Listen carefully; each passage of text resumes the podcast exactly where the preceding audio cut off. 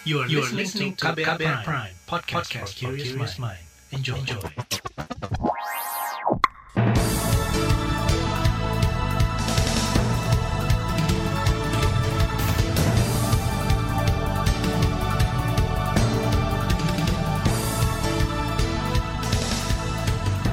Selamat pagi saudara, jumpa lagi di program Buletin Pagi edisi Kamis 2 Desember 2021. Saya Naomi Liandra. Sejumlah informasi pilihan telah kami siapkan di antaranya, protes anggaran dipotong, sikap MPR dinilai salah kaprah. Indonesia dorong aksi nyata G20. Polisi larang aksi reuni 212 di Jakarta. Inilah Buletin Pagi selengkapnya. Terbaru di Buletin Pagi. Pimpinan Majelis Permusyawaratan Rakyat MPR memprotes Menteri Keuangan Sri Mulyani Indrawati karena anggarannya dipangkas. Wakil Ketua MPR Ahmad Muzani menyebut pemotongan anggaran terjadi setiap tahun. Jumlah anggaran MPR tiap tahun berkurang. Saya dari pimpinan MPR itu dari sebelum periode ini beberapa, uh, berkurang, berkurang, berkurang. Tapi kalau pemotongannya selalu refocusing, refocusing, refocusing sejak ada COVID terus-terusan dipotong. Wakil Ketua MPR Ahmad Muzani menyebut lembaganya merasa bertanggung jawab untuk menjaga ideologi negara Pancasila, NKRI, Undang-Undang 1945, dan Bhinneka Tunggal Ika. Politikus Partai Gerindra ini tak ingin tanggung jawab itu dianggap ringan sehingga mendapat anggaran yang kecil. Protes juga disampaikan pimpinan MPR lainnya Fadil Muhammad. Kader Golkar ini bahkan meminta Presiden Joko Widodo mencopot Sri Mulyani. Sementara itu Ketua MPR Bambang Susatyo mengklaim seluruh pimpinan MPR sepakat memberi teguran kepada Menteri Keuangan Sri Mulyani. Bendahara negara itu dianggap tidak menghargai kelembagaan MPR karena beberapa kali mangkir dari panggilan rapat terkait penyesuaian anggaran penanggulangan pandemi COVID-19. Merespon sikap pimpinan MPR, Menteri Keuangan Sri Mulyani memberikan klarifikasi lewat unggahan di Instagramnya kemarin. Dia mengatakan ketidakhadirannya dalam rapat di MPR lantaran ada agenda lain yakni rapat dengan Presiden dan APBN 2022. Adapun terkait pemangkasan anggaran, Menteri Keuangan menyebut itu dilakukan untuk penanganan COVID-19 dan membantu rakyat miskin. Dia menegaskan menghormati fungsi dan tugas semua lembaga tinggi negara. Sementara itu, staf khusus Menteri Keuangan Justinus Prastowo meminta MPR memahami adanya pemangkasan anggaran. Itu dilakukan lantaran biaya penanganan COVID-19 terus membengkak. Kasus COVID melonjak drastis sehingga pemerintah terpaksa melakukan refocusing anggaran yang keempat. Artinya apa? Memang semua kementerian lembaga harus mengurangi jumlah anggaran dan menggeser untuk menangani COVID, termasuk MPR. Bahkan kalau kita lihat selama 2021 itu empat kali refocusing refocusing, MPR hanya terkena dua kali dan diharapkan karena ini digunakan untuk menangani pandemi ya untuk perawatan pasien, vaksinasi, untuk membantu UMKM dan lain-lain, ya ini namanya pengorbanan. Mestinya memang ini dipahami Staf khusus Menteri Keuangan Justinus Prastowo menambahkan akan berkoordinasi dengan DPR terkait postur anggaran. Kementeriannya bakal mengecek ulang soal kemungkinan tambahan anggaran untuk keperluan pimpinan MPR yang berjumlah 10 orang.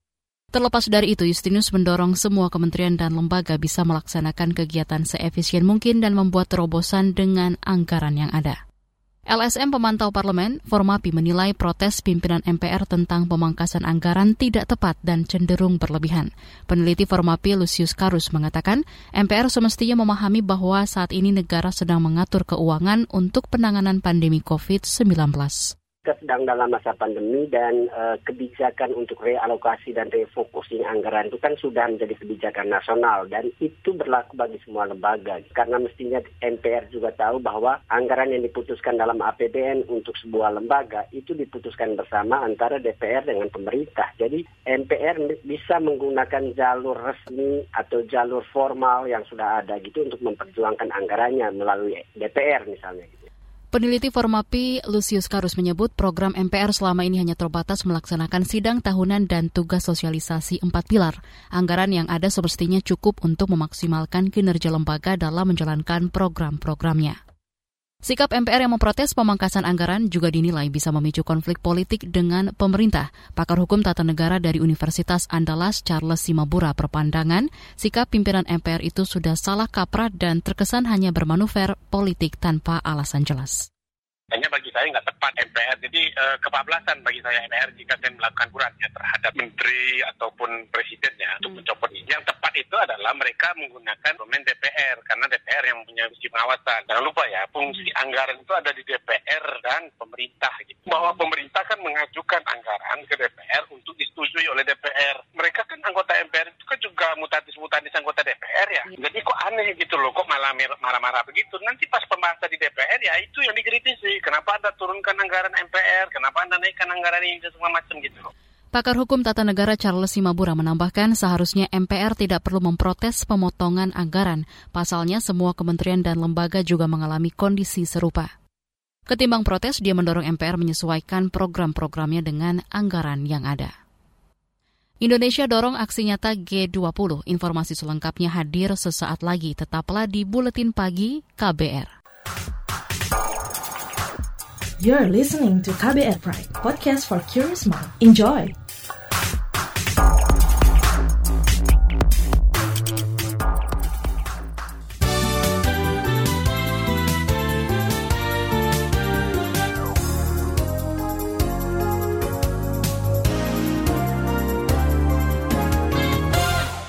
Anda sedang mendengarkan buletin pagi KBR. Presiden Joko Widodo tak ingin presidensi Indonesia di G20 menjadi ajang seremonial belaka. Itu disampaikan Jokowi saat memberi sambutan virtual pada upacara pembukaan presidensi Indonesia di G20 di Jakarta tadi malam. Dalam presidensi kali ini, Indonesia mengusung tema Recover Together, Recover Stronger. Indonesia mendorong negara-negara G20 untuk melakukan aksi-aksi nyata Indonesia akan terus mendorong negara-negara G20 menghasilkan terobosan-terobosan besar. Indonesia akan terus mendorong negara-negara G20 membangun kolaborasi dan menggalang kekuatan untuk memastikan masyarakat dunia dapat merasakan dampak positif dari kerjasama ini. Presiden Joko Widodo menambahkan Indonesia akan fokus mengerjakan tiga hal ketika memegang kepemimpinan G20, yakni penanganan kesehatan yang inklusif, transformasi berbasis digital, dan transisi menuju energi berkelanjutan. Indonesia resmi kepemimpinan G20 hingga 31 Oktober tahun depan. G20 merupakan forum kerjasama multilateral negara-negara dengan perekonomian besar.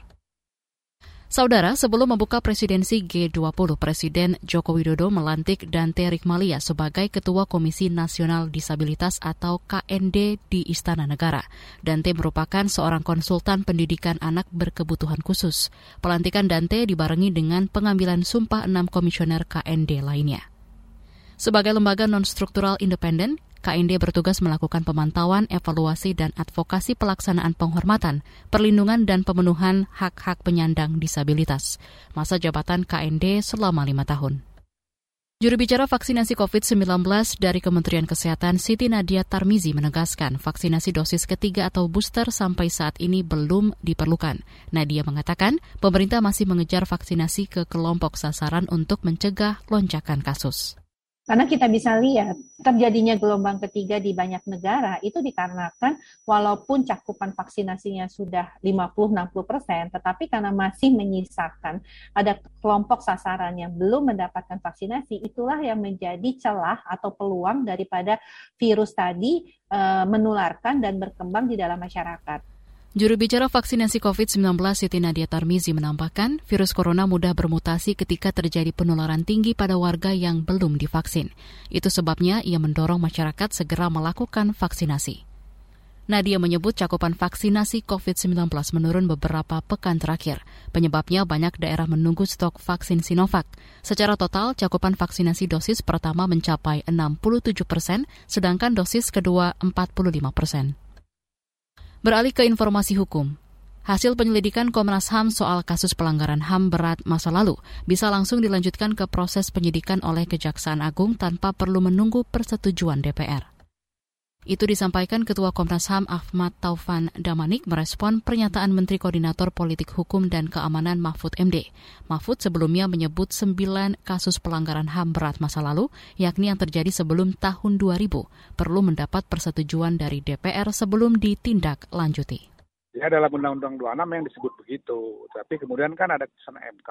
Waktu kasus kasusnya Timor Leste ya, ada judicial review ke MK. Jadi memang sudah tidak perlu lagi itu. Jadi dalam dalam putusan MK juga hanya Komnas HAM yang punya mandat untuk menyatakan apakah sesuatu itu pelanggaran HAM yang berat atau, atau bukan. Benar tuh DPR, ya, lanjut aja ke penyidikan. Saya kira uh, misinformasi aja. Pak Mahfud kan selalu koordinasi dengan Komnas HAM dan sikapnya sama dengan Komnas HAM dalam soal itu.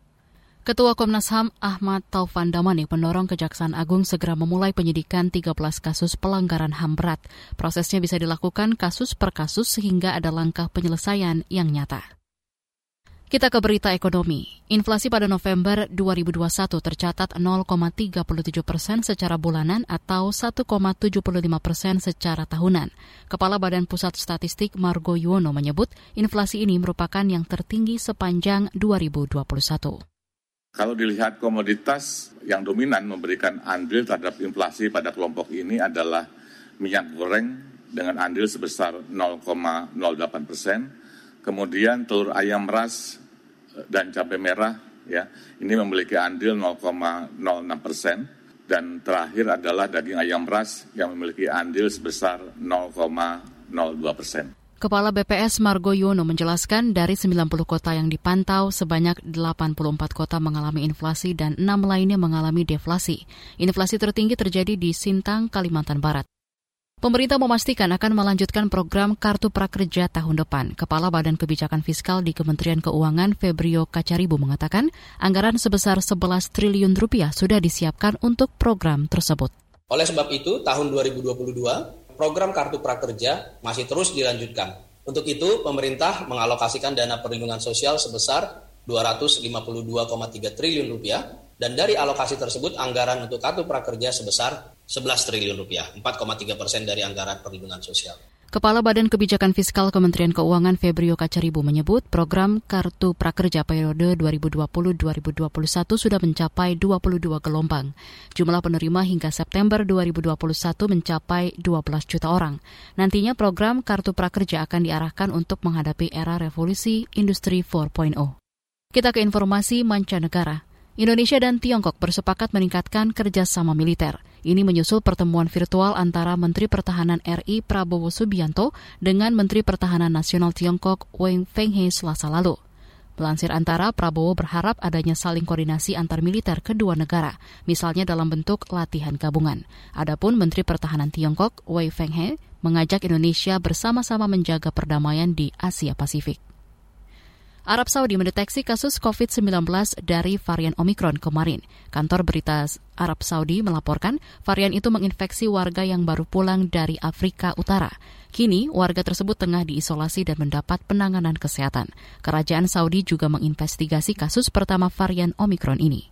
Arab Saudi pada minggu menangguhkan penerbangan dari dan ke sejumlah negara di Afrika. Di lain pihak, Saudi telah membuka penerbangan langsung ke Indonesia yang menandakan pembukaan akses jemaah umroh dari tanah air. Melansir CNN, sejauh ini ada lebih dari 20 negara yang melaporkan penularan varian Omikron dengan total 180-an kasus. Beralih ke informasi olahraga. Ganda putra Indonesia Markus Gideon Kevin Sanjaya memetik kemenangan di laga perdana penyisihan grup turnamen bulu tangkis BWF World Tour Final 2021. Kemarin The Minions menang dua set langsung dari wakil Taiwan Liang Wang Chilin. Ini sekaligus membalas kekalahan pada Olimpiade 2020. Kemenangan juga diraih ganda putri Gracia Poli Apriani Rahayu atas wakil Thailand Kitarakul Rawinda Prajongjai. Namun keberhasilan ini tidak diikuti dua wakil Indonesia lainnya yakni ganda putra Pramudia Kusuma Wardana Yeremia Erik Rambitan dan ganda campuran Praven Jordan Melati Oktavianti. Kita ke Liga Inggris. Tiga klub papan atas Chelsea, Manchester City, dan Liverpool sukses memetik poin penuh pada laga Kamis dini hari. Liverpool menekuk Everton dengan skor 4-1, sedangkan pimpinan klasemen Chelsea sukses menundukkan tuan rumah Watford 2-1. Kemenangan juga diraih Manchester City dengan mengalahkan Aston Villa 2-1. Di bagian berikutnya kami hadirkan laporan khas KBR bertajuk Suara Keluarga Korban Pelanggaran HAM Berat Masa Lalu. Nantikan sesaat lagi. You're listening to KBR Pride, podcast for curious mind. Enjoy!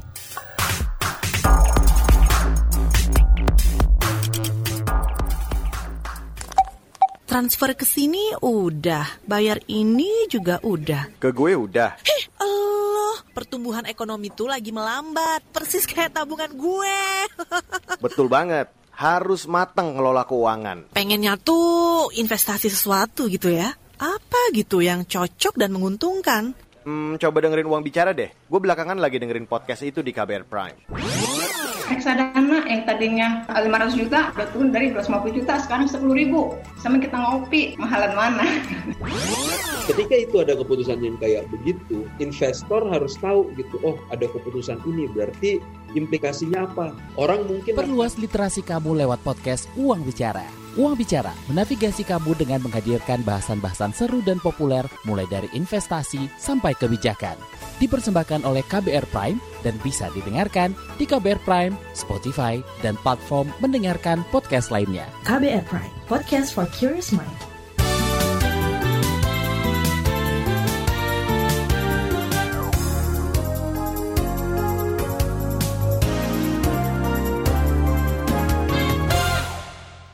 Anda masih bersama kami di Buletin Pagi KBR. Pemerintah dinilai belum memiliki keinginan kuat menyelesaikan kasus-kasus pelanggaran HAM berat masa lalu. Pernyataan ini disampaikan keluarga korban pelanggaran HAM berat merespon sikap saling lempar penuntasan kasus antar lembaga yang kerap terjadi. Semisal yang terjadi antara Kemenpolhukam dan DPR, kemudian Komnas HAM dan Kejagung. Selengkapnya simak keluarga korban HAM dalam laporan khas KBR yang disusun Astri Yuwanasari. Saling lempar berkas kasus pelanggaran HAM berat masa lalu masih terjadi. Penyelidikan Komnas HAM terhadap 13 kasus pelanggaran HAM berat sudah diserahkan Komnas HAM kepada Kejaksaan Agung agar ditindaklanjuti ke tahap penyidikan. Namun Menko Polhukam Mahfud MD menyebut sembilan berkas yang terjadi sebelum tahun 2000 masih menunggu keputusan DPR. Mahfud berdalih sembilan kasus itu terjadi sebelum tahun 2000 atau sebelum adanya Undang-Undang Peradilan HAM. Antara lain kasus penembakan misterius 1982, peristiwa Talang Sari Lampung 1989, peristiwa Trisakti Semanggi 1 dan 2 pada 1998 hingga 1999, kemudian kerusuhan Mei 1998, penghilangan paksa 1997 hingga 1998, dan tragedi 1965. Sedangkan yang terjadi setelah tahun 2000 antara lain peristiwa Wasior Wamena 2002 dan 2003, peristiwa Paniai 2004, dan Jambo Kepo Aceh pada 2003. Keluarga korban pelanggaran HAM berat masa lalu menilai hal tersebut sebagai akal-akalan pemerintah untuk mengaburkan masalah. Salah satu korban pelanggaran HAM berat pada peristiwa 1965, Pejo Untung menyebut saling lempar berkas dari pemerintah dan DPR adalah upaya untuk mengaburkan inti masalah pelanggaran HAM berat masa lalu. Ini memang ada nuansa pemerintah itu ingin mengaburkan masalah dan bahkan ingin menjadikan kasus pelanggaran berat itu impunitas.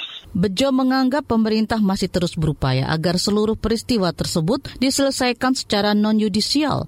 Namun kata dia opsi ini sudah pasti ditolak oleh seluruh korban dan keluarga korban. Jadi intinya sebetulnya kalau mau, kalau pemerintah betul-betul serius mau menyelesaikan kasus pelanggaran berat, itu cukup dengan menindaklanjuti rekomendasi hasil penyelidikan pro justisianya Komnas HAM. Menurut Bejo, Indonesia adalah negara yang berdasar hukum, sehingga hukum sebagai panglima bukan negara kekuasaan. Oleh karena itu, hukum harus ditegakkan tanpa pandang bulu. Kata dia, melindungi para terduga penjahat HAM yang sekarang berada di lingkaran kekuasaan sama dengan melanggengkan impunitas dan ini sama saja dengan kejahatan kemanusiaan. Saya dengan ini uh, mendesak dan juga meminta dengan sangat kepada pemerintah Indonesia yang sudah dinyatakan sebagai pelaku state crimes against humanity. Ya, jadi kejahatan 65 khususnya yang saya, saya, saya fokus di sini itu adalah kejahatan yang dilakukan oleh negara. Jadi state, ya,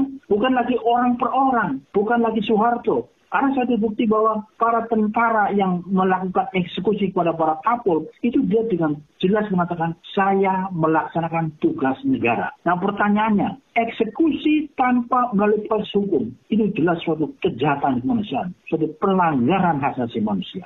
Hal yang sama diungkap Maria Katarina Sumarsi. Maria adalah ibu Bernardinus Realino Norma Irmawan alias Wawan, korban penembakan saat tragedi Semanggi 1 pada 11 hingga 13 November 1998. Inisiator aksi Kamisan ini menyebut pernyataan Menko Polhukam Mahfud MD tidak sesuai undang-undang tentang pengadilan HAM. Pak Mahfud mengatakan akan dilempar ke DPR. Sementara keputusan Mahkamah Konstitusi nomor 18 tahun 2007 itu menyatakan bahwa terjadi atau tidak terjadinya pelanggaran HAM berat ditentukan oleh Komnas HAM sebagai lembaga penyelidik dan Jaksa Agung sebagai lembaga penyidik bukan atas dugaan DPR RI. Jadi DPR RI itu memberikan surat rekomendasi kepada Presiden itu berdasarkan dari hasil penyelidikan dan penyidikan, bukan kemudian didiskusikan ya. Kalau didiskusikan itu menurut saya keluar dari undang-undang pengadilan HAM. Sumarsih tetap mendesak agar penyelesaian kasus Semanggi satu yang menewaskan anaknya diselesaikan secara hukum. Jadi kalau misalnya akan diselesaikan secara rekonsiliasi, tuntutan kami keluarga korban adalah harus diadakan proses hukum dulu sehingga jelas siapa pelakunya, siapa korbannya. Nah, di dalam rekonsiliasi itu kan ada dua pihak. Jadi siapa yang memberi maaf, siapa yang meminta maaf itu harus jelas pijakannya adalah Indonesia negara hukum. Jadi kalau uh, akan keluar dari penyelesaian secara hukum atau akan diselesaikan secara non judicial berarti ya Indonesia tidak pantas lagi dianggap sebagai negara hukum tetapi Indonesia adalah negara impunitas, negara yang melindungi para penjahat baik penjahat HAM maupun koruptor. Demikian laporan khas KBR. Saya Fitri Anggreni. Informasi dari berbagai daerah akan hadir usai jeda. Tetaplah bersama Buletin Pagi KBR. You're listening to KBR Pride, podcast for curious mind. Enjoy!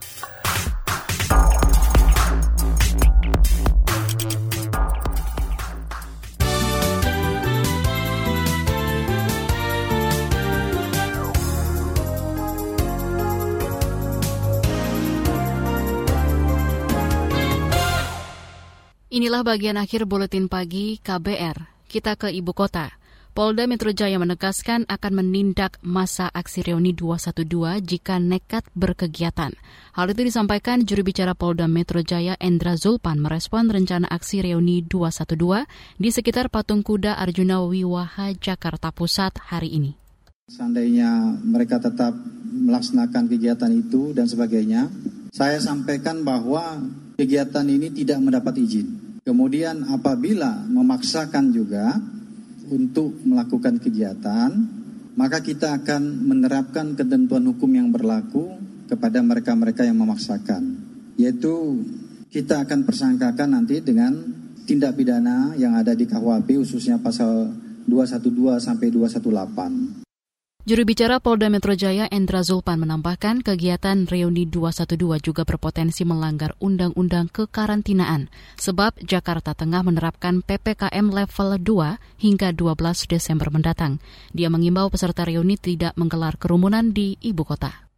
Beralih ke Aceh. Sepanjang Januari hingga November 2021, Aceh dilanda 600-an bencana alam, mulai dari banjir, longsor, pohon tumbang, hingga angin puting beliung. Bencana menyebabkan enam orang meninggal dunia dan tiga ribuan rumah rusak. Kerugian material ditaksir mencapai 200-an miliar rupiah. Hal itu diungkapkan Kepala Pelaksana Badan Penanggulangan Bencana Aceh BPBA, Ilyas. Yang paling penting kan ya, masyarakat yang pertama harus waspada kan, waspada yang pertama siap menghadapi bencana karena bencana ini kan bisa datang kapan saja kan gitu dan di mana saja ya. Kalau kita dari BPBA kan memantau lewat kabupaten kota kan gitu kan. Kepala Pelaksana BPBA Ilyas mengimbau masyarakat Aceh terus mewaspadai datangnya bencana, apalagi sekarang tengah terjadi cuaca ekstrim. Kita ke Papua, Panglima TNI Andika Perkasa berjanji akan mengawal penyelesaian kasus pelanggaran HAM di bumi Cendrawasih. Itu disampaikan Andika saat melakukan kunjungan kerja di Jayapura kemarin. Melansir Antara, Andika menyebut ada 14 kasus pelanggaran HAM yang terjadi di Papua. Salah satunya kasus Paniai tahun 2004. Andika mengklaim sudah mengawal penanganan kasus pelanggaran HAM di Papua semenjak menjabat Kepala Staf Angkatan Darat. Dia memastikan proses hukum tidak hanya terhadap pelaku, tetapi juga kepada komandannya. Sebelumnya Andika juga berencana menjelaskan konsep penanganan keamanan di Papua. Informasi tadi menutup jumpa kita di Buletin Pagi hari ini. Pantau juga informasi terbaru melalui kabar baru situs kbr.id, Twitter kami di akun @beritaKBR, serta podcast di alamat kbrprime.id. Akhirnya saya, Naomi Liandra bersama tim yang bertugas undur diri. Salam.